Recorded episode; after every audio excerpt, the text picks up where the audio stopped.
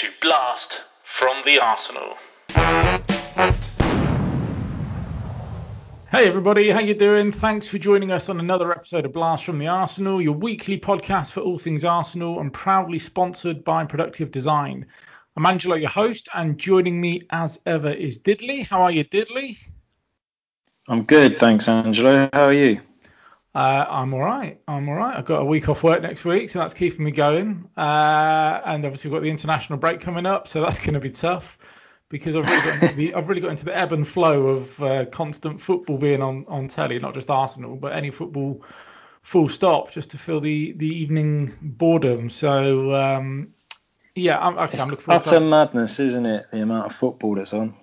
It is. It is. I was thinking about this. We're going to um, we've kind of been spoilt in a way, haven't we? That we've just got every single game practically on on TV. Come next season, you know, when we're actually allowed back in stadiums, that's great for those of you that can get tickets or travel to to that part of the the UK. But if you're having to rely on TV coverage, you might not get to watch your club. So um, yeah, enjoy it while you can, Gooners.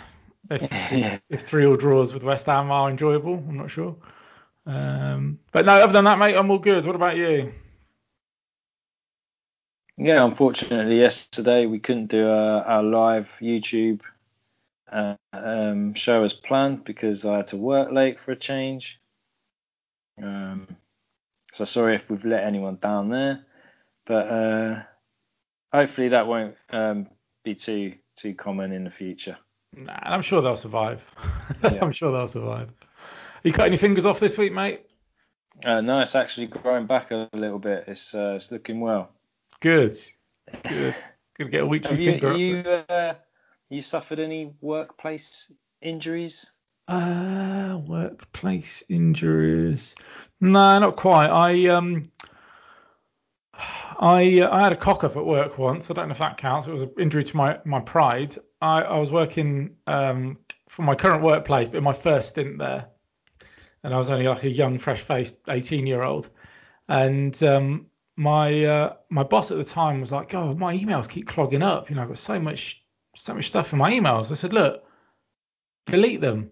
She goes, "What do you mean?" I said, "Well, delete them. It's fine. Look, if you put them into your at your inbox and into your folder, you know, if you've got these various folders down the side here, you can then delete them from your inbox."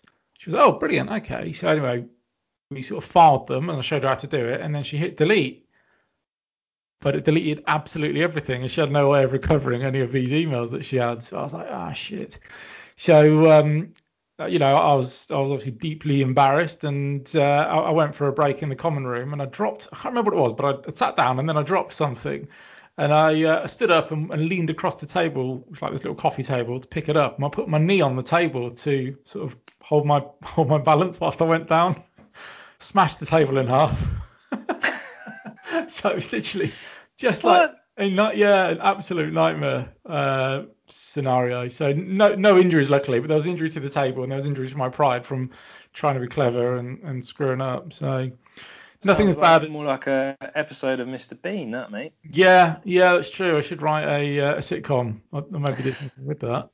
Uh, but but uh, no, luckily, touch wood, no broken bones or, or major scars or, or anything of that nature. So uh, there we go. Good. All right, mate. Well, uh, now that we've got a finger update of uh, of this week, let's see how we get on next week, and maybe we'll have the whole lot back. Who knows? um, for anyone that's um, that's yet to do it, please take a minute to subscribe to our podcast so that you never miss an episode. And as Diddley says, we're not on uh, YouTube doing our, our live uh, feeds tonight, but uh, we'll be back next week. So make sure you follow us on uh, YouTube. Just search for Blast from the Arsenal. Uh, and also, if you click on the little notification bell, you'll get, uh, funnily enough, a notification to tell you when we're going live with a live stream. Uh, of course, we're on social media, which we say is the hub of all of our activity. Diddley, what's the social media handle that they need to look out for? It is at Blast Arsenal Pod. It is indeed the same for the last 32 episodes. Uh, and I don't think we're going to change it. So there you go, Blast Arsenal Pod. Make sure you check it out and follow some of the gumph that we put out there. Um, there's lots to get through, as there always is. Uh, my little catchphrase now. Uh, but obviously, the weekend draw against West Ham is going to be our main point of uh, of conversation tonight. However, as we do in every episode, let's start with tweet of the week. Diddley, take it away, mate. Tweet of the week, tweet of the week, tweet of the week. nice. I don't know if you cut out ever so slightly there, but it made you go very high pitched. Tweet of the week. Okay, we've got quite a few tweet of the week contenders again this week, haven't we, Diddley? Uh, well, there always is. Uh, every time you know Spurs do something absolutely hilarious, Twitter explodes with some absolute gems. It does. There are plenty of corkers out there. Um, and of course, you're referring to the fact that they were 2 0 up, coasting into the next round of the Europa League, and uh, they, they did a Spursy and lost 3 2. Um, just before we got on to tweet of the week, were you watching that game? Well, an absolute bunch of players there. Yeah. Sorry. As you're saying, did you watch that game? Uh, I didn't. It was uh, it was on quite late. I, I also I saw the result and I watched the highlights afterwards. Uh, it was a pretty good hat trick, to be fair to that um, Dynamo Zagreb player. Orsic, was it? Yes, yeah, Orsic, I think his name is. Yeah. Yeah, decent hat trick, and obviously couldn't have happened to a nicer club. So. Uh, yeah. Um, so happy days there. Yeah. Right. Tweet of the week. So yeah, we did get some gems. We did see some gems, largely because of um, of what happened to Spurs. So have you got a few that you want to start with? And you can choose a winner afterwards. Yeah, sure. We've got one here from Matt Owen at Patist Matt 70. He says, Did Drake and Josh do a watch along for the Zagreb game? Their spoof account is being hilarious which is reference to those two Spurs fans. I don't know if they're brothers. They look like they're, they're potentially brothers. I think they are. Yeah, they're they pretty quite, confident they're brothers. But... Yeah, they look quite similar. Uh... pair of spanners. Say again. They're just uh, they're a pair of spanners, aren't they? They are. They are. I um I cringe personally speaking. I don't know about you, but I cringe at uh, AFTV. I, I, just don't like it. I don't like anything it stands for. and um, I, you know, whenever non-Arsenal fans say to me, "Oh, it's hilarious, it's hilarious," I'm like, "No, it fucking isn't." Um, but then I see the opposite. You know, I see uh, these guys, or um, what's the other guy called that's a Spurs fan? Um, I want to say example. Jermaine Jenas. No, he's definitely a Spurs fan. Yeah, yeah. He, out of his shell a little bit about it, but he, he's a Spurs fan. Um, I can't remember the other chap's name now. It's it's it's uh, it's left my mind, but it's hilarious being on the other side of the fence and seeing these other fan accounts, you know, crumbling when something goes wrong with their team. Um, a bit like Mark Goldbridge for United as well. Man United. I don't know if you've seen him. Mm. Um, so yeah, that was a good one. That was a good one. Thanks, Matt. Uh, what else you got for us, Diddley? Um, I've got one from Natalie at Natalie Bermston. Uh, a bit more of a serious one, this, but uh, it's a good tweet nonetheless. Enough! Exclamation mark. All, of us have had enough. There shouldn't be any room for people to feel comfortable saying these kinds of words anymore. Um, our eyes are on you, UEFA, Europa Leagues. Hashtag say no to racism. Um, that is, of course, with, in reference to Glenn Kamara, who was racially abused by a Slavia Prague player. Um, yeah, there's there's no place for it in football anywhere in the world, and um, yes, uh, look, we're, they're our opponents in the in the next mat in the next round of uh, the Europa League. Yeah, nothing more to be said, really. We'll is have there? to see how that how that plays out, but yeah. um, hopefully uh, it's it's just a, a, competitive football match and nothing more. Yeah. Um, I think it's fair to say Natalie speaks for all of us when we say that. It's absolutely she atrocious. Does, yeah. Just, you just can't condemn um, strongly enough that that that's I don't know. You know, there's no excuse for it in my eyes, but I just can't fathom how somebody could feel that way about someone else and just think it's all right. You know, to, to act like that, to say those sort of things. So, um, yeah, look, just going on to the, the match itself, and obviously the, the fact we've got them in the next round. I did see, and I don't know if it's just a rumour, we know that UEFA are not particularly strong on uh, teams that that you know have been um, sort of racist in the past or have had fans that are racist in the past. I really don't do enough to to come down hard on these teams. But there was a rumor flying around that they might get kicked out because of it. Um, and that the uh, their place would go to the next highest ranked team that was from the previous round, which would be Tottenham Hotspur. So uh, you know, on one hand, it's disgusting the racism, it's disgusting that they're being allowed to continue to play. On the other hand, I don't really want to have to play Spurs, so it's uh, you know we'll, we'll, see what comes of that. But regardless, you know, yeah. It's not about football. This tweet, it's bigger than that, isn't it? So thanks, Natalie. Uh, I think you're right in what you're saying there. Um, now, I wouldn't normally read a tweet out from a Spurs fan, but this one was particularly funny. This is from Darren, who's at Dazza THFC 1882. Obviously, being a Spurs fan, don't follow him. But uh, his tweet says these, yeah, well, you know how it is. Uh, his tweet says the Zagreb manager used his one phone call to say, lads, it's Tottenham.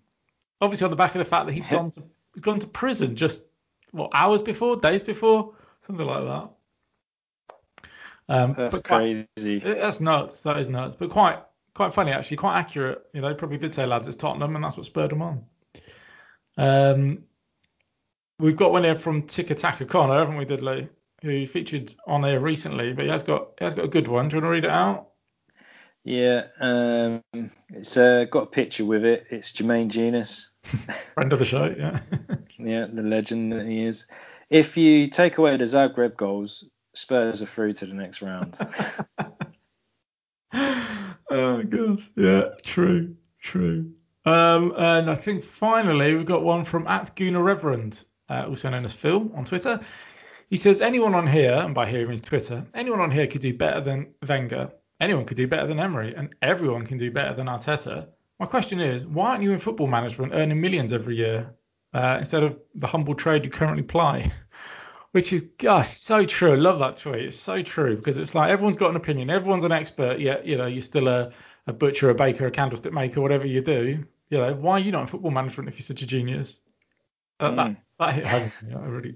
Yeah, here we are. Yeah, here we are. Yeah. Do you have candlestick makers these days? I guess they must still make stuff. Well, someone's got to make them. must still exist. The robots, I don't know, but yeah. So Diddley, who's your tweet of the week? Um, well, there's some there's some great tweets in there, some funny tweets as well, but I, I can't look past um, that tweet from from Natalie, so it's got to be that one. Yeah, well done, Natalie. Uh, and as I say, I think you speak for all of us when you say uh, enough is enough. So um, thank you, and we'll give you a shout out on Twitter. Good work. Right, before we get on to um, reviewing the Arsenal West Ham game, uh, because we know how we know how that ends, and that is going to take some some digesting, isn't it, Dudley?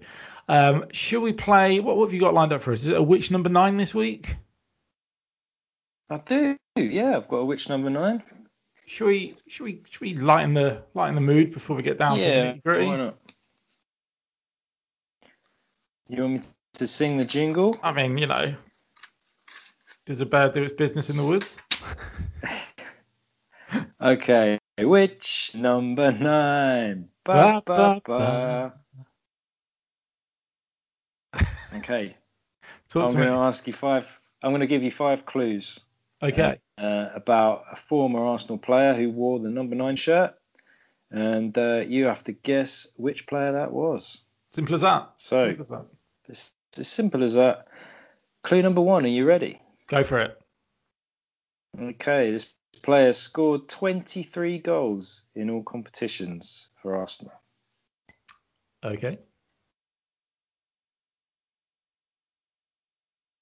His first goal came against Chelsea. Okay. In his first full season, he scored in the first six games of the season. Okay. Clue number four. He's only the second player to get a red in the FA Cup final? Uh, okay. Um, Okay, you got a red card in the FA Cup final. I feel like I should know that one. Go on. Right, and last clue, and it's a biggie. He was a member of the Invincibles. Okay. And he wore number nine. Uh, Everyone's screaming the answer. Andrew. I know. I don't know why I'm struggling. It's the pressure. It's the pressure. Okay. Uh, so he's an invincible. Wore number nine. The only. I'm trying to think who bloody wore. Is it? It's, it's the FA Cup final one that's thrown me.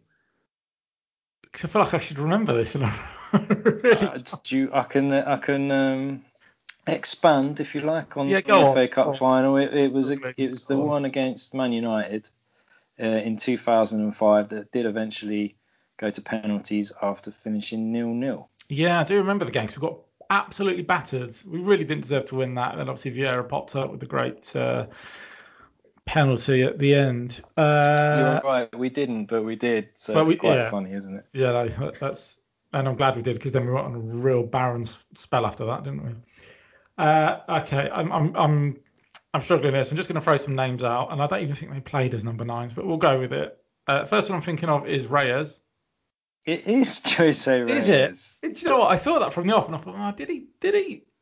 He didn't seem like a nasty enough player to get a red card. Honestly, I don't remember what it was for. It, maybe it was two two yellows. Yeah, probably. Probably. Yeah, Ah, God rest his soul. Great player.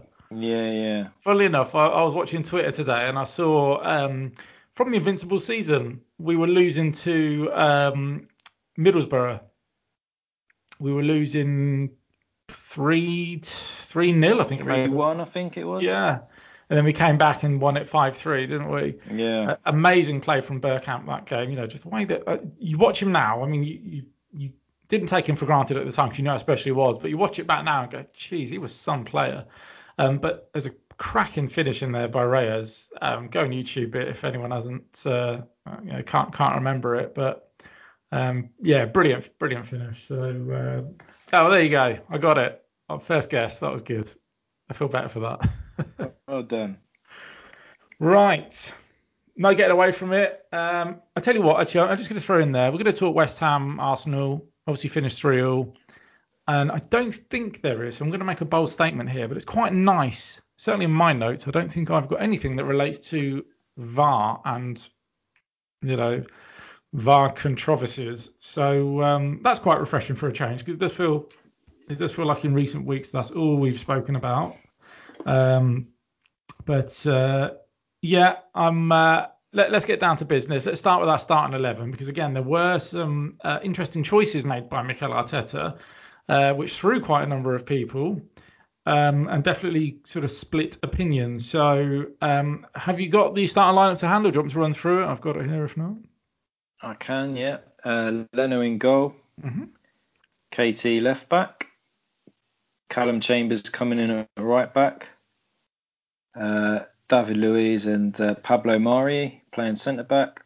yeah, Uh, then uh, the Xhaka Partey pivot in midfield with uh, Martin Odegaard uh, in the number 10 spot. Aubameyang starting out on the right. Saka on the left and Lacazette up front. yeah. Thanks what did you make of that then? Um, I'm not going to lie. I suspect, like probably most people, I looked at Chambers and thought, what's going on here? Um, not that I've got anything against him, but obviously he's only played one game this season, I think, which was against Burnley. Uh, we, we, you know, even at that point, I think I thought, what's going on here? So the fact that he started against West Ham, uh, I was, I was a bit like, what? Um, but am I right in thinking he maybe came in for Bellerin? Did Bellerin get injured in the warm-ups?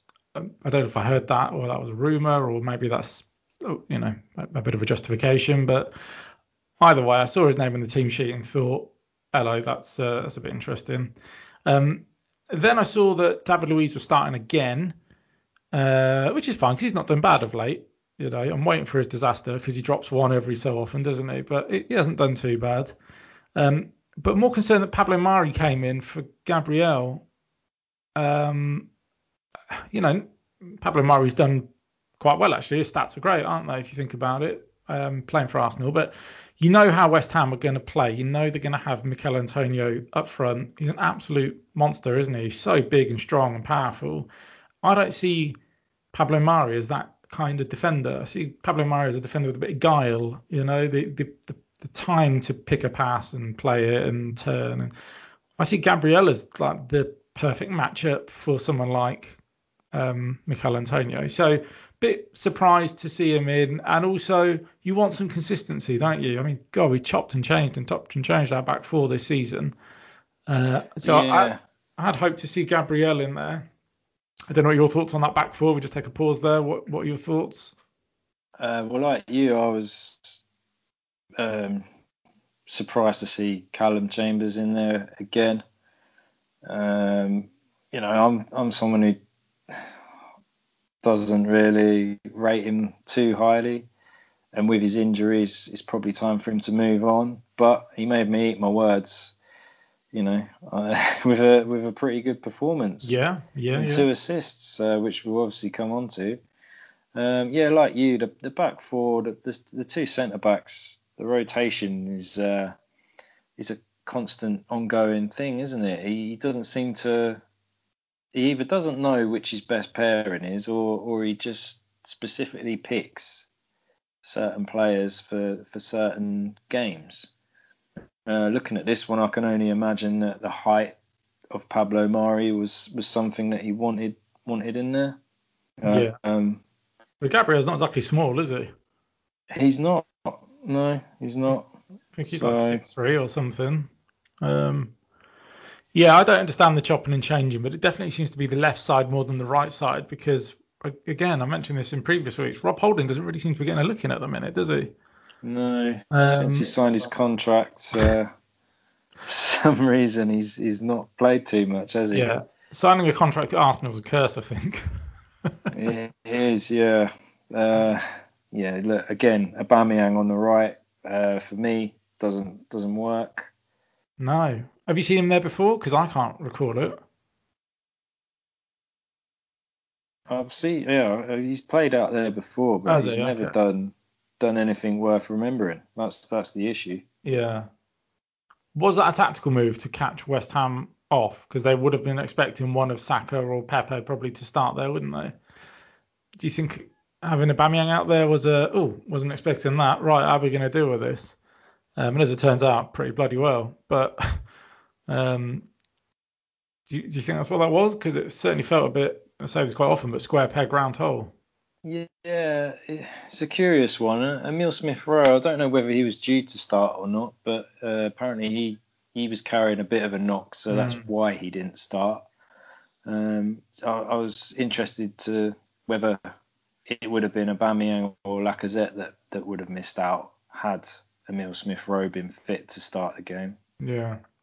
Um, he, I, I, imagine he would have gone with Aubameyang, but based on form at the minute, I can't see why. No, no. Um, just going back to the midfield again, I guess Xhaka and Partey, no great surprise there. Um, Odegaard, pleased to see he's really getting a, a, run of games now to to show what he can do, and he looked he looked brilliant in this game actually. In fairness to him. Uh, and then obviously with Lacazette up front. So parts of the team just felt a bit cobbled together. And maybe, I don't know if there was one eye on the fact that we just played on the Thursday um, in Europe. And maybe he was trying to go with the rotation to keep players fit because that is something that he's spoken about before. You know, all these players can't keep playing the same every week, um, two, two games a week. Um, so maybe that was part of it. I don't know. But yeah, definitely a bit of a cobbled together start. Uh, sorry, start, a bit of a cobbled together uh, starting lineup. Um, talk to me about the the game then, because it's yet another game where we've had a really poor start. We're on the back foot from you know the off essentially, and we've had to wait until close to half time to decide to pull our socks up and actually turn up for this game. Um, so yeah, are you concerned by that? It seems to be a bit of a trend this season, slow starts. It is, yeah. Uh, well, they didn't turn up, did they, for probably the best part of 40 minutes. Mm. uh, in this game, and and uh, they weren't the only ones. I, I turned up late to the game as well. Um, I thought we kicked off at four. I thought we. I, I thought we kicked off at four o'clock, and um, I sent you a ranty message going like, you know, what the f is this? And you were like, yeah, and I was like, what? Oh, they've kicked off, and that was what 20, 25 minutes in. yeah. I think by the time you, you'd um, started to watch it, they were two 0 down. I bet you're thinking, what's the point? Uh, I was actually, yeah. And then when it went three 0 I mean, yeah. God, Well, let's dissect. I mean, just unacceptable, isn't it? Yeah, Really? it is. I was to say, let's dissect it bit by bit. Um, so the first goal, 15 minutes, Michail Antonio gets to the byline uh, on the Arsenal right hand side. David Luiz doesn't get tight enough to him and he cuts it back to the edge of the box. And, you know, Arsenal foe, um, Jesse Lingard, the man that doesn't seem to score against anybody except us, uh, he takes a touch. Nice touch it was. He sets the ball up and he um, kind of s- cuts across it and, and, you know, slices it, but not not poorly. It's actually a really good goal. He slices it nicely and drills it into the, the half volley into the top corner of the goal past Leno. And it's one of those shots where when you slice it like that, it's always going away from the goalkeeper, so he hasn't really got the the time to recover, you know, midair. Um, it was a brilliant finish. There's no denying that. It was a brilliant finish. One of our, our players did it. It's another one of those where you go, Whew, you know, stick that on the the highlight reel, or if you're a Spurs fan, stick it on the DVD. You know, whatever you, whatever your fancy is. But it was a good goal, but I was a bit ah Jesse Lingard. Yeah, and um, just disappointed to to not see anyone closing him down at all. I think Callum Chambers, who it probably wasn't his responsibility, but he, he was sprinting back and then ran over towards uh, Lingard when the ball was played to him. yeah. But uh, yeah, I mean, you got to be looking at Xhaka or Partey or centre back coming coming out to close that down there. yeah. Um, Yeah. No excuses, is there? No. Really, it's just it's No. just poor again. And Chambers does almost that classic defender thing where he kind of turns his body with the shot, and therefore instead of having sort of his shoulders broad and standing firm, he turns to the side, and then you know I guess you've only really got the side of your body able to block the ball, so you make your you make your block smaller, which um, I know it's only natural to, to do that because nobody wants to get hit, but when you pay that sort of money, you just take one, don't you? Um, that's the job as, Yeah. as a defender. But I mean, that's not that's not necessarily a criticism of Chambers. I think most defenders would have done that. But it's just frustrating, you know. Again, one 0 down, poor start. You're thinking, well, we're chasing the game already. Um, and I think at one 0 down, I was thinking West Ham are, uh, you know, they, they play a particular way, and their way is going to be, we've got a goal. Let's sit back and let's hit them on the counter with long balls to uh, Michail Antonio to run onto, um, which kind of works well for them. And there are a few times where it could have been a lot worse for us. So poor start, uh, but it only got worse, didn't it? It Um, did. So second goal, two minutes later. Um, at this point, you were still blissfully unaware of what what was going on. Um, That was at the petrol station. yeah, yeah, well, I think these guys needed some fuel to get going because they were awful. That's a nice seamless link, isn't it? Um, so let's talk about the second goal. Saka fouls Michail Antonio, and uh, this really Which, um, sounds sounds mad. yeah, I guess I guess it was a borderline yeah, for me. I mean, for a big guy, goes down quite quite easy, and Saka's not the strongest, is he? So, No, no, exactly. Um, so so Lingard takes a real quick free kick because Kieran Tierney's turned his back. I think it may have been Xhaka turned his back. A couple of them anyway turned their back on the ball. First mistake, you don't do that, do you? And uh, if I'm not mistaken, Tierney may even have thrown his arm in the air, like you know, annoyed that the free kick had been given. So no one's looking at the ball, no one's looking at the danger. Um, the referee goes to get the uh, spray, doesn't he, out of his pocket. You know, the uh, I'm going to mark it 10 yards. You have to stand back, and I'll put a bit of spray by your feet.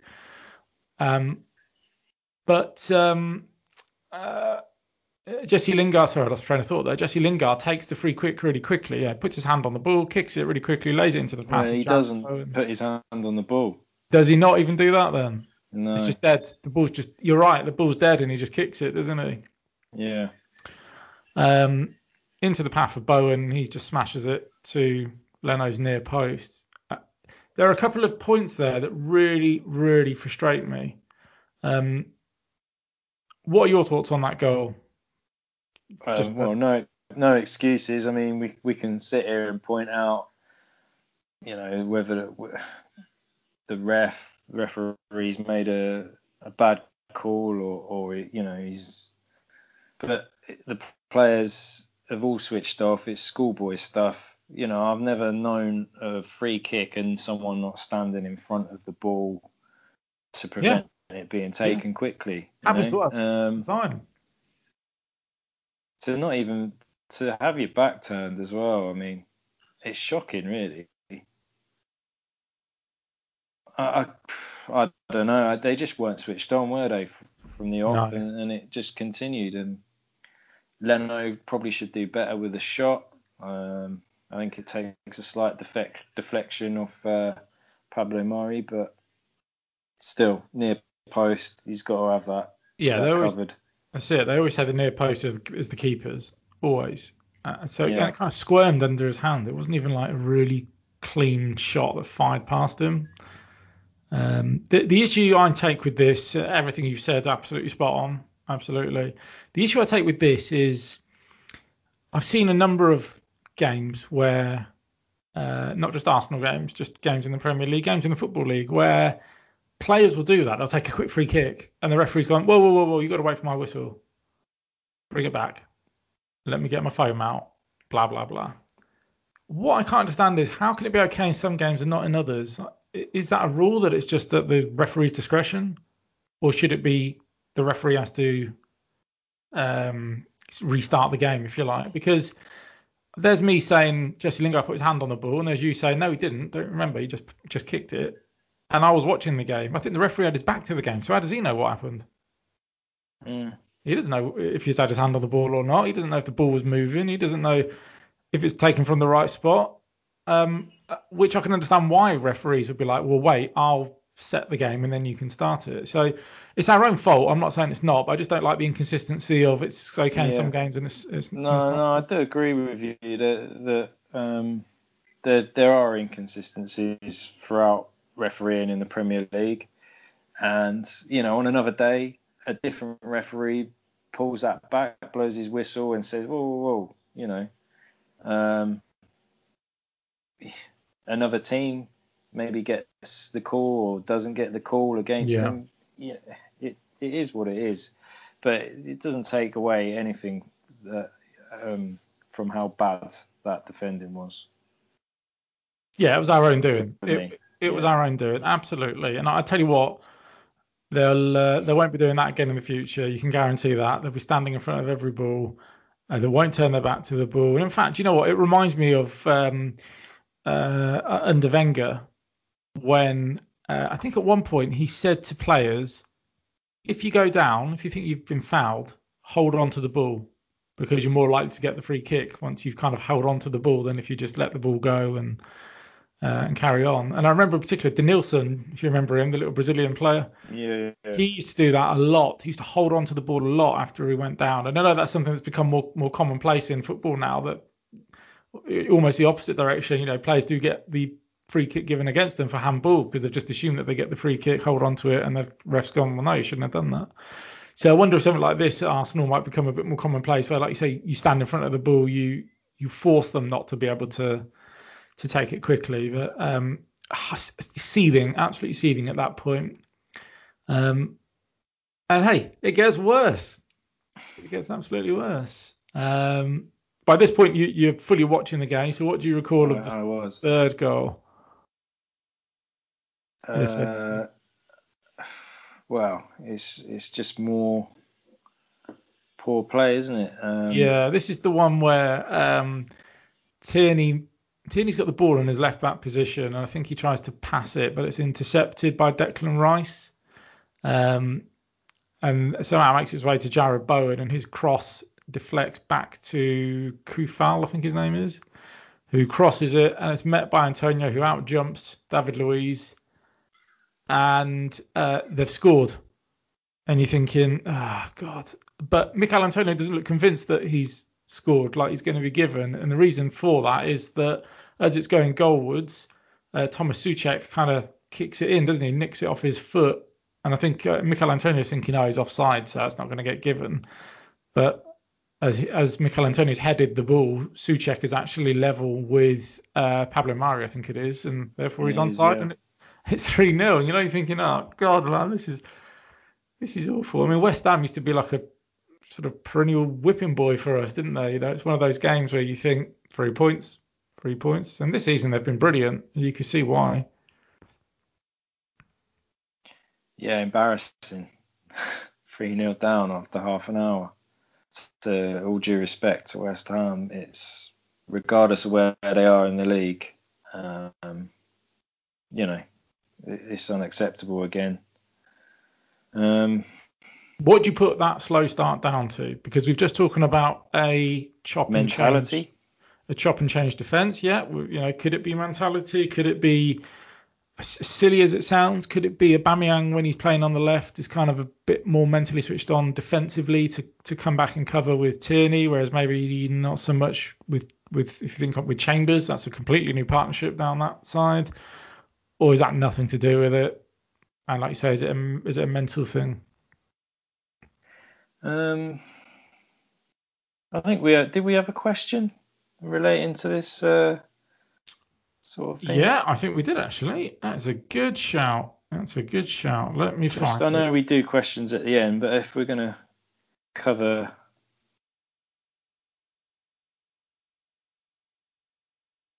Uh, uh, I've got it somewhere. It's always always the way, and you can't find what you need when you need it. Um, well, you talk amongst yourself and buy amongst yourselves. I mean, to yourself and to our listeners. Yeah, look, Aubameyang needs probably a lot of uh, talking to and um, to do his defensive work as it is on the yeah. left. So stick him out on the right, you know, it's not something he automatically thinks about the, the, the dirty work.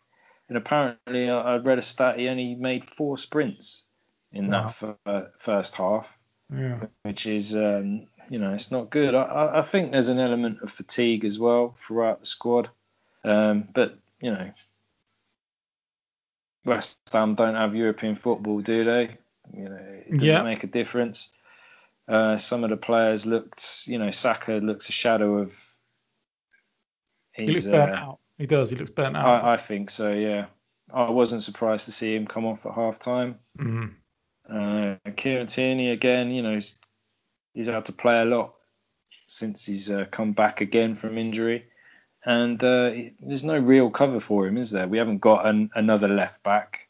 Um, you know, Cedric maybe Cedric could have played in this game. I don't I don't know, but he was on the bench. Um, yeah, did you find that question? I did indeed. Yeah, it's from Reese Hill at Reese H87, and Reese says, "What do you think was behind the collapse in the first 30 minutes?" I like that, Reese. We're on the same page there. Uh, I've seen people blame Arteta, but surely that wasn't part of the game plan. Players' mindset, just not good enough, something else.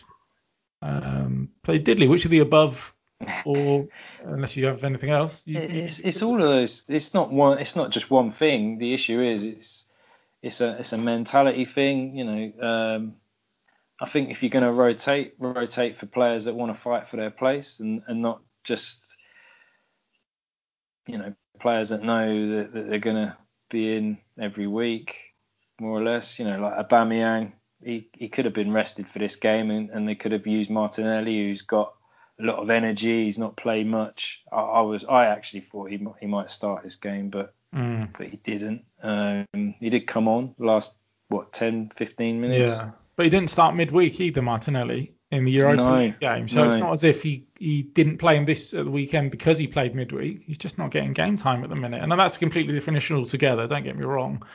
Um, what what I can't understand is, you know, the team have come off a real morale boosting victory against Spurs when we probably weren't weren't the favourites to win that game.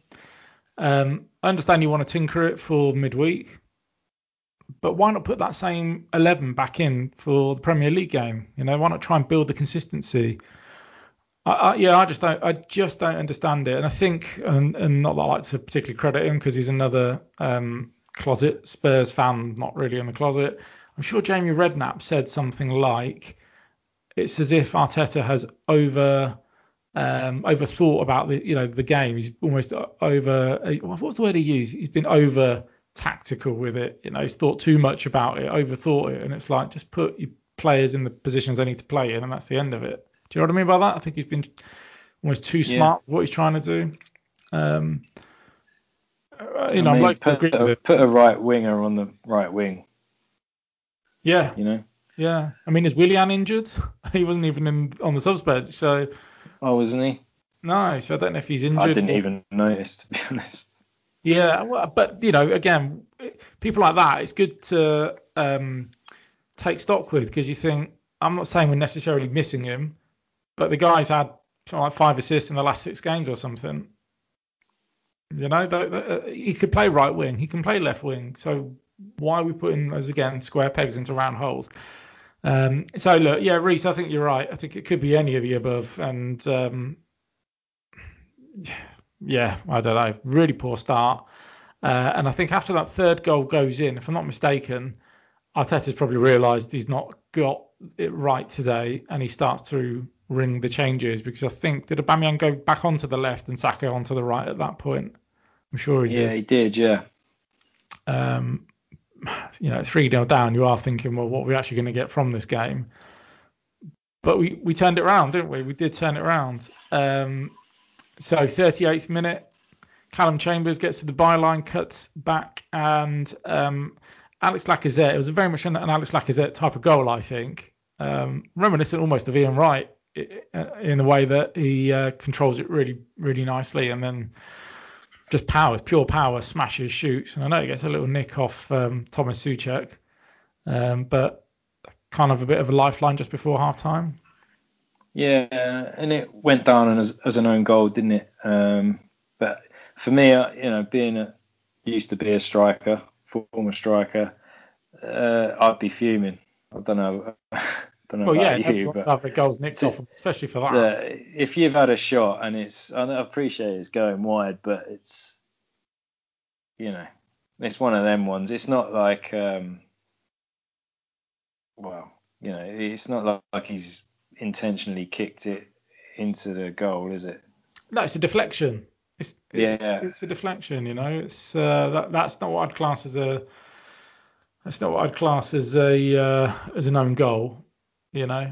Um, and look, maybe they're just trying to take it away from Laka because uh, he's actually scored more goals in the Premier League against West Ham than against any other club. He scored five mm. against West Ham, uh, but only four, only four, four against Fulham, Southampton, Spurs, and West Brom. So, you know, they, they must have known what he was uh, what he was in for when uh, when he started this game. Um, but look, they say that if you get a goal before half time, it changes the manager's um, halftime talk, doesn't it? I don't think it will have necessarily for Arteta because I think regardless he was going to give him a rollicking. But for for West Ham, I'm sure um, David Moyes was probably thinking 3 0 up, fantastic. And at 3 1, he must have been thinking, look, we've let him back in here. We've got to be careful. Um, so good cross though by Callum Chambers. It was a good cross. Um, again, nice, nice first time brings it down from Laka, and he's he's got an absolute rocket of a shot, hasn't he? Yeah. When he connects with it, it's um, it's unstoppable. Yeah. It wasn't. I, I, I started to believe after that. We had a, another chance shortly after, just before half time. Uh, I think Saka was put through. Yeah. And uh, maybe picks the wrong corner to yeah. shoot for, for. And um, who I don't know if you can recall because I can't, but who who set him up? It was a lovely first time through ball. Was that Odegaard? I think it was Lacazette. Was it right? Okay. Lovely pass, and I remember thinking, go on, that's lovely football, go on. Um, but yeah, not enough conviction in the shot, was there? No, but look, credit where it's due. Second half, we came out. First ten minutes, I thought we were much much better. Couldn't have been any worse, really. Well, no, it is Arsenal. Could have been.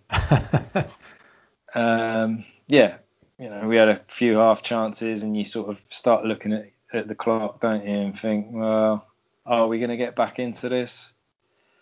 Um, and uh, again, it comes down to sort of similar thing where 60 minutes in, quick free kick. I think uh, Jarrod Bowen thought he was fouled, but it was uh, went the other way, didn't it? The other, went the other way, yeah. Um, Martin Odegaard, brilliant, brilliant in the in the 90 minutes. I thought it was his best game. Uh, um, Callum Chambers whips this uh, cross in, and nothing you can do about that really. Nah, Craig Dawson as, volleys as a it. defender. A, it's a perfect cross. Yeah. Game on. Yeah. So uh, yeah, Craig Dawson volleys it in, and I have to say I have seen. I don't know how I have, but I've seen quite a bit of Craig Dawson and maybe West Ham this season. And every time I've seen him, I've thought, God, he was a good bargain actually. You know, he's actually played really well this season for for West Ham. Obviously, formerly at West Brom, I think he was. Yeah. Um, so uh, unfortunate for him, but yeah, definitely. You know, with half an hour still left in the game, three-two, you can sense it. You can sense that we're on the verge of some form of comeback here. Um, and you're right, Odegaard was magnificent. Best I've seen him play. His feet, his feet, his quick feet are just amazing. You know, there's players that have quick feet with no end product. Um, there was a through ball, I think it was to Pepe. I'm sure it was. Uh, I'm yeah, sure that was. was. game. Yeah, brilliant through ball to Pepe. He almost cut two players out. I was like, what? Um, but unfortunately, Pepe couldn't finish. I, I forget. It was near the end of the game, I think. But um, some, yeah, he's got a real clever footballing brain, and I'm sure, like most people, would love to be able to keep him. And he's been ringing. Um, he's sort of, you know, been putting out glowing endorsements for Arteta this week, hasn't he? Don't know if you've seen them. Just saying he's such a good manager. You know, I just need to listen to him because he's so clever. He knows what he's doing. He's brilliant. He's brilliant. And he said, look, there's, yeah, I'm here to the end of the season, um, and then we'll see what happens. But the, there's two things I always say about football uh, and, about me. I've said it before. I want stability, and um, I can't remember what the other one was. Did you say I want to feel comfortable, something like that? Um, and I, I, I, get that here. I feel I feel at home basically. So the noises coming from him sound good. Um, and I understand that Real Madrid are in a similar precarious financial position to Barcelona, so they might have to cash in, you know, to get some money in their pocket. Um, as big as a club they are, there comes a point where you have to ask yourself, you know, I've got one career. I'm face facts. I'm not going to make it a Real Madrid. Here, I'm, you know, I love it here. I feel at home, like he says. I'm playing almost every week. I'm, I'm number 10. You know, the, the football now, he, he's getting better game by game, and, and the play comes through him a lot, yeah. a lot. And um, yeah, he's he's been really important. He's probably one of the best loan signings I think we've ever made. I'm struggling to think of a better one off the top probably of my head. Kim Kallstrom and Kim Kallstrom, uh, yeah, FA Cup winner. um, you know that guy was great. I mean, he broke bones, largely his own, but he broke bones. And uh, of course, Denis Suarez, who, who could forget. So other than those two, he's probably the best we've ever had. Um, no, jokes aside, he has. He's been fantastic and he's growing week by week. And and this is the thing people seem to forget. Football isn't a light switch. You can turn it on and off all the time. It takes time to understand how the players that you play with are going to play. You know what sort of runs they make and how they make those runs and when they make those runs and do they come short or is that the type of player that's going to go long and want it over the top? All that stuff just comes with time and training sessions do some of that but actually just playing football games is where you develop those skills isn't it? And those understandings and those partnerships. Um, so look i mean we could talk about him forever. He is a great great player and i, I really mm. do hope we get to keep him. Um, so we'll, we'll, see what, what happens between now and the end of the season.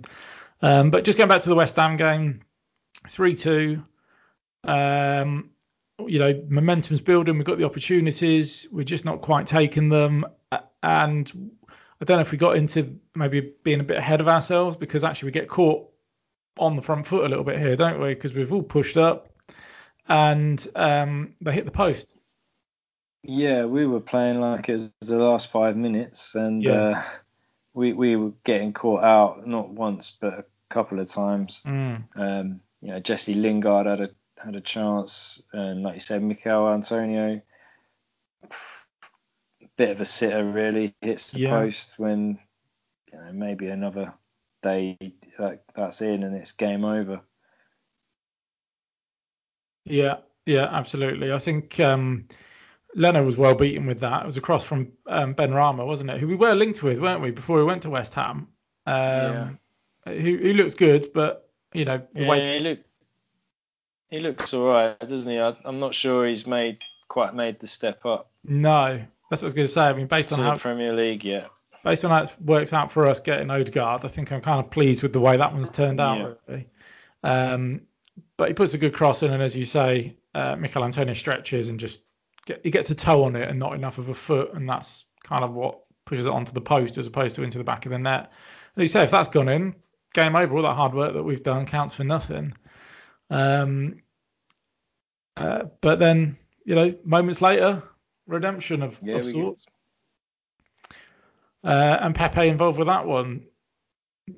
You got you got details. So I think Pepe puts a, is it not Pepe that puts a cross in for that one? It is, yeah. Um, uh, go to the far post and Lacazette heads home. And we don't score a lot of headed goals, do we? No, for the amount of crossing we do, uh, which I, you know I don't really understand. Um, What why we why we put why we in. cross it? Yeah, Yeah, I don't. We've said this all season, really, haven't we? I don't understand why we do it. Um, but uh, yeah, it's a good cross in, and it's a, a really good, powerful header by Lacazette. Um, and it's one of those games. If you're West Ham, it's a draw, but it feels like a loss. And when you're Arsenal, it's a draw and it feels like a win. And then the dust settles a little bit, and you go, all that effort, it was still only one point. You know, it's we, we could have Yeah. actually won that game if we hadn't have started so poorly. yeah. uh, I do, I do think feel like um, I understand what you're saying. Normally, I, I would feel like that was a win, and I- I was at most relieved that we didn't lose the game. I thought, you know, they saved themselves from a bit of embarrassment and to to fight back. Um, not not every team can do that, you know, and fight back and from three 0 down. Um, so that you know that is a positive, but yes, it, it's two points dropped. Yeah, we're you know at the end of the day we're on the final stretch to the end of the season, and uh, we need to be winning points to push for European positions, don't we? yeah, Uh, and we, we've been talking about consistency and how you know if we are going to push for Europe, which I don't think is going to happen in the league, um, we, we've got to win back-to-back games. You know, Mm. at least two in a row, and we just can't seem to manage No. it at the moment. No, Um, and a stat here, I know you like a stat. love a stat. Go on, um, from uh, the stat man himself, Orbino at Orbino. Arsenal's last nine league games: wins three, draws three, losses three. Uh, that's uh, sums up our. That's a microcosm of our season, really. isn't Yeah. Mid-table, mediocrity, average. Yeah, that's where we are. But yeah, it could be a T-shirt design that, couldn't it? Arsenal 2020-21. Yeah, um, you're right. It, that that sums up our season. I guess the only positive is in the first half of the season, if we'd have started that poorly, we'd have lost that game. And I do think that there is a turning point with this team where um, you know they're not there yet because if we were there, we wouldn't be starting 3 0 down after half an hour. Um, but the fact that, like you said, we managed to have the mental strength to turn it around, we created lots of chances. We could have still won that game. Um, you know, it does give you that little bit of hope, doesn't it? That we're turning a corner of sorts, just a very slow pace. Um, and, we, we said it, you know, a few times now. We've really got to start judging Arteta from next season because he's got rid of a lot of the dead wood that he didn't want. He's brought in a couple of players that he does want. There's only so long you can continue finishing eighth, ninth, tenth before you think, well, this is good, but it's not good enough. And in fact, it's not even good. Um, so yeah, lot, lots to think about there. On Odegaard, funnily enough, here's a stat as well for you. He's played more minutes in the league already for Arsenal than he has in his entire Real Madrid career. Mm-hmm. Um, so kind That's of amazing. yeah, sums up your point. He's been there for a few years now, isn't he? Because he was signed as a was he signed as a 15 year old? 16 year old, I think he was. yeah. Yeah. Um, He's, he's still only 22. Um, but he's got a lot to offer. I think if a deal could be done, and it's the price is right, obviously, he could be this sort of number 10 that, that successor that we've sort of been looking for. Someone Yeah. I know we've got Emil Smith Rowe as well, but I think you need more than one. And um, we've probably missed the boat on the Houssem Aouar now. Yeah. So, you know, if Martin Odegaard's cheaper, it's a bit of a no-brainer for me. yeah, absolutely. Um, I just don't want them to sell him with a buyback clause. mm, You know, uh, if if we decide to buy him, we can come and get him at any time at a fixed price. I, I don't want us to do anything like that if that's the only way we can get him because there's no stability there, is there? Um, I mean, I wouldn't be surprised to see him back on loan for another season, yeah, for a, for a full season, yeah, if I'm honest. yeah. Um, and send send Dani Ceballos Send Dani back. back. It's not. It's just not happening this It's year. It's just not working out, is it? Um, You don't want a player I mean, tries too hard. does he try too hard? Uh, yeah, he does. I think at, at the things he's not good at, and one of them's running. yeah, I did put a tweet out during that uh, Europa League game, second leg against Olympiacos, that he runs like he's got flip flops on. You know, you run around the pool, like the phone's ringing, they go, oh, Diddley, your mum's on the phone. You go, oh shit, right, let me just jump out the pool, and you put your flip flops on, and you're running, and you're a bit like, ah, awkward. Yeah, That, that's he's how. just not very athletic, is he? He's uh, technically a very, very good player, and he's made some mistakes recently, and I think that's probably down to more being in and out of the team, more out than in. Yeah, kind of thing, not getting a consistent run, not being able to build any form. But yeah, I, I, he- he doesn't bring enough to the team for me. If we're gonna, if they want 25, 30 million euros for him, I think we could probably spend that better elsewhere. I think so too, mate. I mean, I don't really rate him, but he gets goals. Jesse Lingard. He's not coming to the Emirates, mate. I'm not. Dissolve the club if that happens. But you know, I'm- someone like of that ilk, Yeah. someone that just scores goals. We just don't get enough goals from midfield. Would you? Yeah. So I know we're digressing here, but would you take Aaron Ramsey back because there's talk that Juve are willing to let him go? It would always feel like a, a step backwards. I think Yeah. taking a player back. I think we- as a club we've got to move on and, and not, especially His as, best days are behind him, I think. yeah, especially when you've lost a player on a free. uh, You know, he's run his contract down, and to have to pay to bring him back. You know, I mean, who would do that? Who would spend that? Who would let a player go for free and then spend 89 million on him to bring him back? Oh yeah, Man U did that, didn't they? Crazy.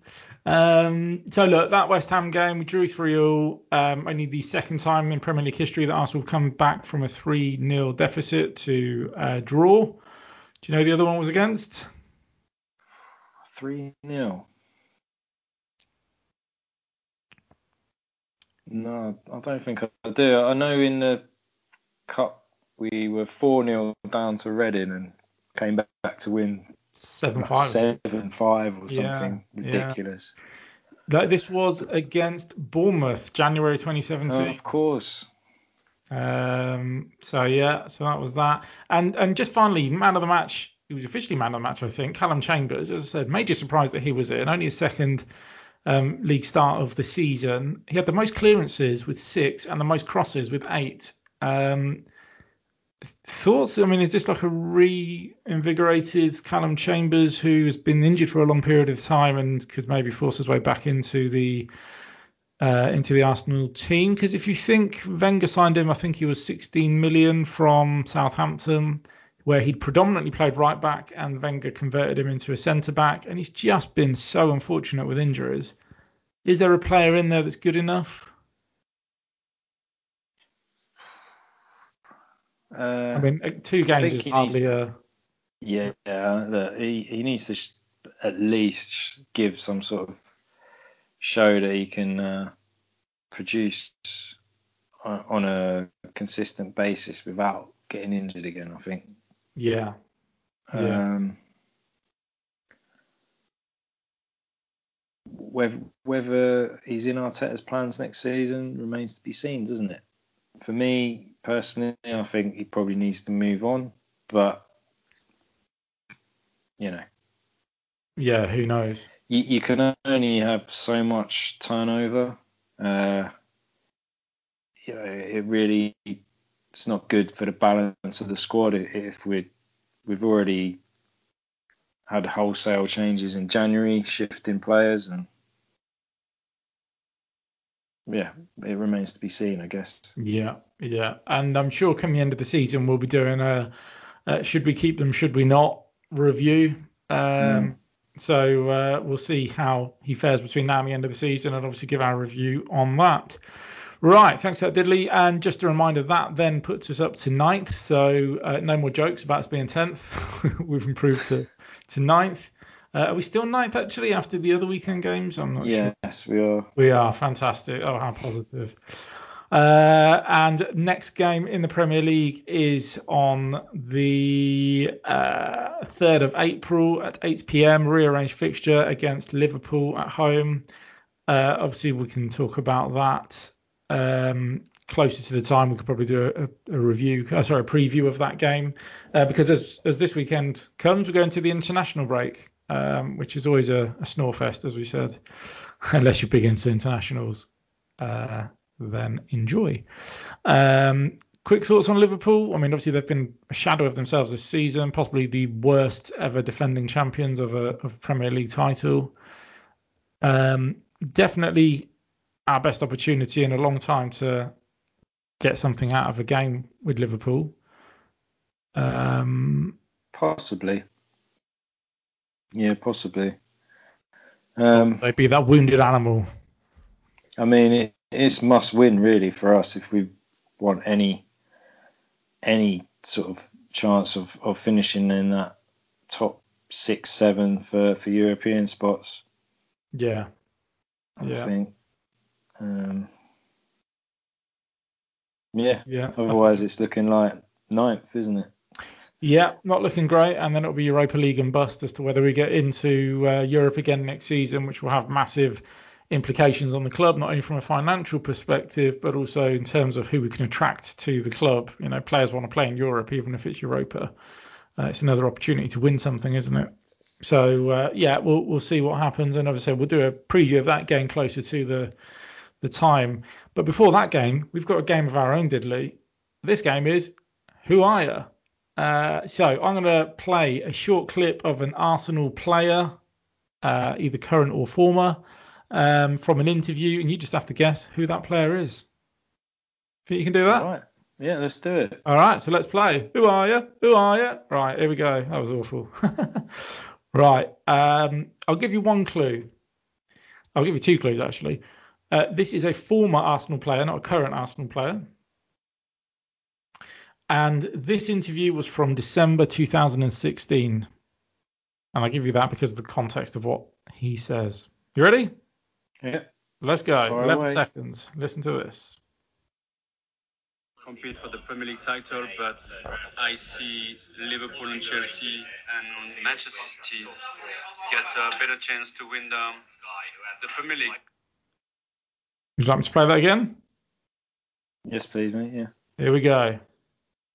Arsenal can compete for the Premier League title, but I see Liverpool and Chelsea and Manchester City get a better chance to win the, the Premier League.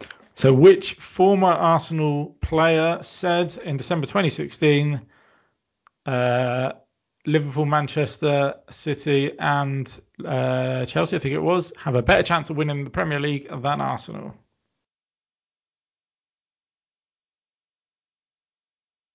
Was it Ollie Giroud? It was not Ollie Giroud. Correct nationality though. French. Lacazette? It was a former Arsenal player, so it was Former, not. sorry, yeah. I'll, I'll give you Um, one more clue. They're go on. retired. They're retired. They're not currently playing. Oh, Emmanuel Petit. It, was Emmanuel Petit, the man that seems to have a love-hate relationship with Arsenal since he left. Yeah, I remember him saying it now. No, Uh, uh, yeah. Yeah, bit of a bit of a strange one actually. Yeah, he's, he's he's been quite scathing, hasn't he? I think. Yeah, he's he's kind of become a bit anti-Arsenal, hasn't he? I don't know if that's because he's kind of feeling how everyone's feeling in terms of the lack of progress at the club. Um, I think some stuff he said in the past has been a bit, as you say, scathing, and others have been, uh, as I said, maybe just saying what everyone's thinking. But there you go. That was uh, Emmanuel Petit. Right, we have got Okay. some questions. We have got some questions this week. Uh, so thank you to uh, the few that have sent those in. Um, so friend of the show, Scott Borg at sm underscore Borg. Um, uh, as I say, he, he he's host or co-host of It's a Football Thing podcast. Go check that out. Uh, and Scott drunkenly must have been drunk when he said this. I'm gonna I'm gonna type it as he's as he's written it, and then I'll read his uh, his follow-up tweet afterwards. So he says, "How much do seen so much negative talk about Auba? Do you guys feel that calls for him to lose the captaincy are warranted? I think they're too extreme. A confident Auba is a lethal Auba." Uh, and then he follows up with a, "This is why you don't tweet late at night. Hopefully you guys can interpret the horrible English." So I think what he's saying is you've seen a lot of hate for Auba recently. People Mm. saying strip him of the crap captaincy. Um, do you think that's warranted, Diddley? You know. Yeah, he's not. I don't know. I mean, he's he's gone for a bad spell of form. He's let himself down and the team with his, you know, lateness. I think, uh, which you know caused him to be dropped. It's not captain's behaviour for, for me anyway. Personally, he should be the first one there. He, he should be Leading by example. Yeah, exactly. And um, again, during the West Ham game, he was kind of non-existent for for big parts of it. And you know, he should be one of those players now. The star sort of value that he's got at the club as sort of the high earner, the captain, the face of Arsenal. He's got to show it on the pitch, and and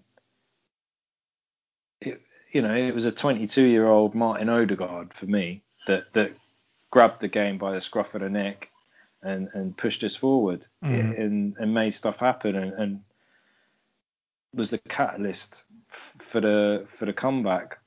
He he just didn't do anything. You know, Yeah, and I'm not. I know it's difficult. It's difficult when you're a forward, you know, to go out and just create chances for yourself. But I don't even see him sort of rallying around and and clapping his hands and, and getting other players going. You know. Yeah. I mean, well, I, I'd, I'd never really. Sorry to go on, but No, no. I never really liked Thierry Henry as a captain for Arsenal. I know he's a massive legend, but I, I don't like forwards as captains. I, I don't. It doesn't work for me. But you at least saw Henry do things, you know, set a good example and, and lead by example. You know, Aubameyang's just not doing it. At the Yeah. I don't know whether it's weighing heavy on him. What, what do you think? Um, I agree with everything you've just said. We said it before. We don't like strikers as captains. Um, he's not the kind of guy to do the screaming and shouting. But I don't know if you've noticed, Arsenal have started doing this thing called um, mic cam or live live mic or something like that, where basically they, uh, I guess because there's no fans in the stadiums at the moment, they can pick up what players are saying. So they'll focus on one player at a time. Last week it was Kieran Tierney. This week it was Martin Odegaard. and I don't know whether they're consciously aware that there's the mic on them or the camera on them, but there's a lot of screaming and shouting and clapping and come on guys from those two. Um, it may well be, and I wouldn't have thought that necessarily about Odegaard. It may well be that Aubameyang is doing a lot of that, and we just don't see and hear it Possibly. from from where we are. My gut tells me not. Um, there's a couple of things really that that come from this. Um, one is, I, I think uh, to myself, I always think about it. Um, it- I think it was Ian Wright that said it. When Dennis Bergkamp came into the club, everyone looked at this guy like, "Wow, that's how you train. That's the level you train at to be uh, a world-class player." And he set the bar, and everyone kind of elevated themselves up to his standard because they wanted to be that good. And I just, I know times change, and um, I guess as times change, people change, cultures change. But I just wonder how would a Pierre-Emerick Aubameyang survive or be perceived in an Arsenal squad like that? Would they look at him as a joker and think you're not good enough to be with us, or or would he up his game? And I guess what I'm saying is, is the culture at the club? Yes, Arteta is setting the non-negotiables, and fair play. He held him to that last week, where he he said you were late to the uh, the game, so you're not going to start. But is the rest of the club too immature and um, happy to almost be semi-unsuccessful, or or, or not? Do, do you know what I'm trying to say? Does he does he he's not setting the tone? He's just kind of living and breathing the way the club is at the moment. Because I remember Szczesny saying about when he went to uh, Juventus from Arsenal, he said it's completely the mindset there is completely different. You are expected to win. You know, come hell or high water, you need to win. That is the ethos. He said it's kind of different to Arsenal, where it's kind of comfortable and you don't have to be like that, and it's just you know try your best. I just wonder whether Aubameyang is a victim. Of well. Yeah, I feel like yeah, you, you're right. It definitely was the case at that time. You know, when Ches- Szczesny was there and Arsene Wenger was was still there. I think Arteta's trying to change that, yeah, trying to to to get those players out of the club and the ones that feel comfortable and you know happy to just pick up a paycheck and oh, isn't it nice here? You know, playing on the carpet at the Emirates and Mm. Oh, it's even better. No fans here. There's no fans here to shout at me and Yeah. abuse. Um, but yeah, I, I'm, don't think Aubameyang's one of those. I, I think he, he wants to do well and he he loves scoring goals. I just don't- I don't think for one he wants to play on the right wing. yeah, Would be yeah. one one of the points. I think he wants to play centre forward and, and he wants people to make chances for him. Yeah, which He's we know has been an issue. It's been an issue for us this season, hasn't it? We've not created enough chances. He's therefore not had enough opportunity to score lots of goals. But do you think the captaincy is weighing on him? Because when he signed his contract, he talked about wanting to leave a legacy and all this, all this other stuff, which I'm sure every player wants to do. And there's nothing better, is there, than being the captain of your club? But you know, is that weighing on him, or do you think he's not really that bothered? I, I'm not sure he is that bothered, to be honest. And, and when you've got other players on the pitch that sort of act a little bit more like a captain, and I, I hate to say David Luiz, but sometimes he looks like the captain. Yeah, yeah. You know, Him, from a visual point, from a visual point of view, Yeah. uh, yeah, even even Granit Xhaka, you know, um, does it really matter in this day and age? I mean, we sort of, it was one of those things where back in the day, in the night, sort of, you know, in the nineties, eighties, seventies, your captain was your best player. You picked week in, week out. Um, modern day football, I'm Yeah. not sure it is as important. Yeah. Um, But you we certainly don't have that type of John Terry, sort of Steven Gerrard, Tony Adams, Patrick Vieira type player. We don't have that in the squad. Leaders. Leaders. We don't have leaders like that. No. I mean, the, the one thing that really bugs me about him is he doesn't come out and do the after match Yeah, reaction when we've played poorly. Never. It's only ever if you scored goals or we've won, he'll come out and do the ha ha clappy, clappy, funny, funny. That's not a leader. Leader comes out, takes it on the chin, you know. And uh, I, I, again, I don't think he should be should be captain. You can probably sort of uh, read into that from what I'm saying. That said, I don't think you should take the captaincy off a player mid-season. I don't agree with that whatsoever. Um, and as Scott says, um, a confident Auba is a lethal Auba. I think you're right.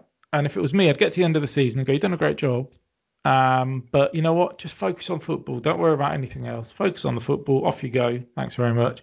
We're going to build a team that's going to create lots of chances for you, etc., uh, etc. Et and you know, got to try and find a way to spin it that he understands and accepts the positive in it. You know, maybe make him a vice captain, but actually the captain is going to be whoever. You know, uh, he's definitely what, yeah, definitely uh, uh, one that's created a lot of debate. So thanks that, Scott. Scott, Scott, Scott. Uh, great, uh, great question. Um, right, next question's from I'm sure you've changed your name, my friend. At Dope Gooner, who's Kylian Shambappe. I can't remember what your name was before, but it wasn't that, but it was funny. So keep up the good work. Anyway, he says, or she says, uh, is signing Odegaard permanently our number one priority this summer? I know we've kind of touched on it already in this podcast episode, but should that be our number one? I mean, what is the priority in the team at the moment? What do we need more of? Well, we need more goals. We need more uh, creativity, I guess. I mean, he doesn't give just that, does he, Odegaard? He he, uh, he does a lot of defensive work. I think he ran the most or the furthest or, or against West Ham out of all the Arsenal players. Yeah. Um, on Sunday, he puts a shift in. He's got a great attitude. I say he's he's growing on me. To be fair. Yeah. Um,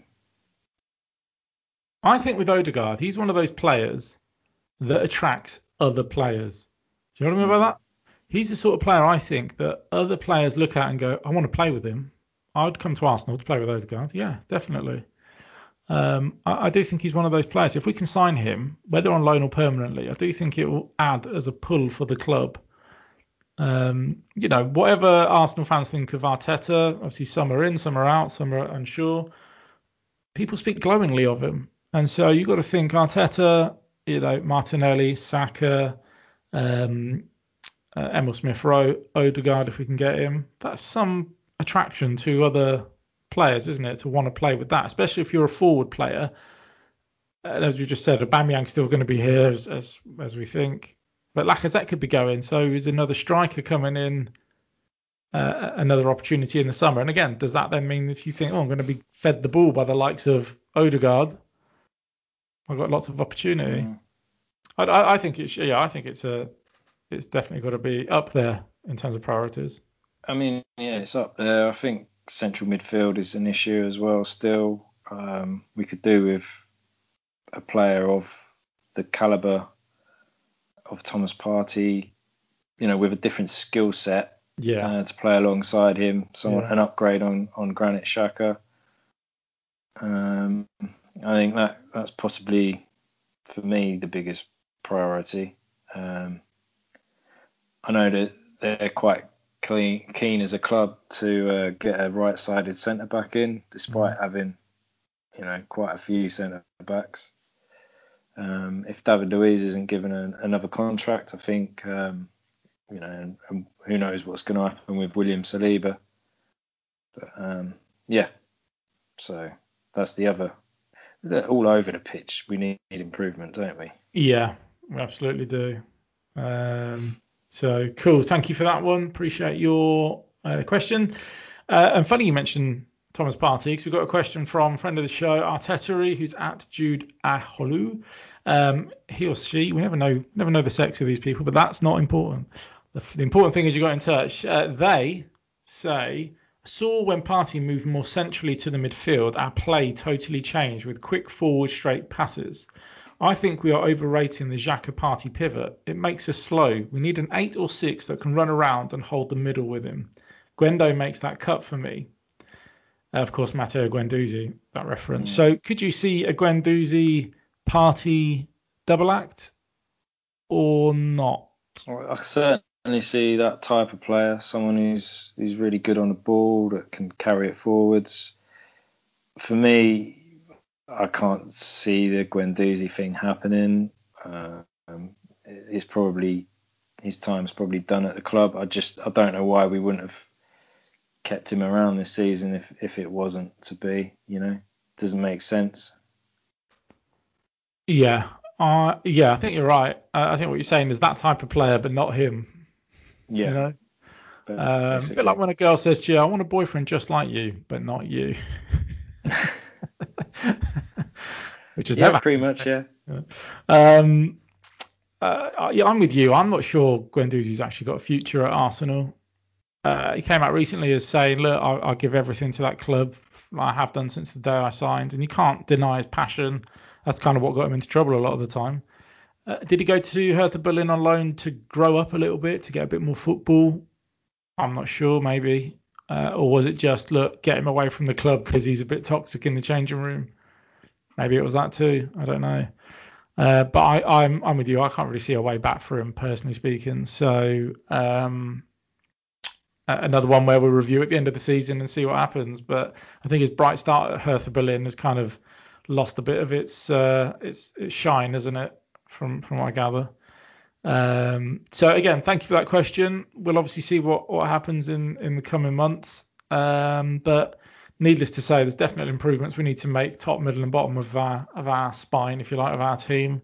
Uh, and I think with the recent financial losses that we reported recently, um, I'm sure Arteta has a plan based on for transfers based on if we finish in the Champions League, if we finish in the Europa League, and if we finish out of all of them. And at the minute, it's looking more like the latter. So we're gonna have to be very smart with with signings. But Yeah. you know, if that means more Odegaard type signings, then then so be it. So cool. All right. Well, look, we've we've discussed a lot there. Um, so hopefully that's been entertaining enough for you. And uh, if you agree, Yeah. get in touch. If you don't, get in touch. You know, this isn't about uh, what we think. We want to know what you think too. So continue to send your questions in. Um, Diddley social medias again. Just remind them where they can send us love or abuse. Twitter, Instagram, YouTube, uh, at Blast Arsenal Pod, or search Blast Arsenal Pod or Blast from the Arsenal. Yeah, anything anything that sounds vaguely similar to what Diddley has just said. Don't worry about it, it's all right, I'm only joking. Um, international break, as we've said, this coming weekend. Uh, but we're still going to put a show together. There's no rest on Blast from the Arsenal podcast, so we will be recording uh, something over the course of the weekend to keep your ears entertained. And we may well make it a live show this time. Is that right? Yeah, I think we can manage that. Hey, let's do that. Good. All right. Well, thanks again for your support, and we will speak to you soon. Yeah, thank you very much. Thanks for your questions. Thanks uh, hearing from my old football teammate Reese Hill for sending a question in. I forgot to say earlier. Hope Thanks, you well, Roots. Reese. All right, take care, mate. Cheers, guys. See you in a bit. See you Bye. later.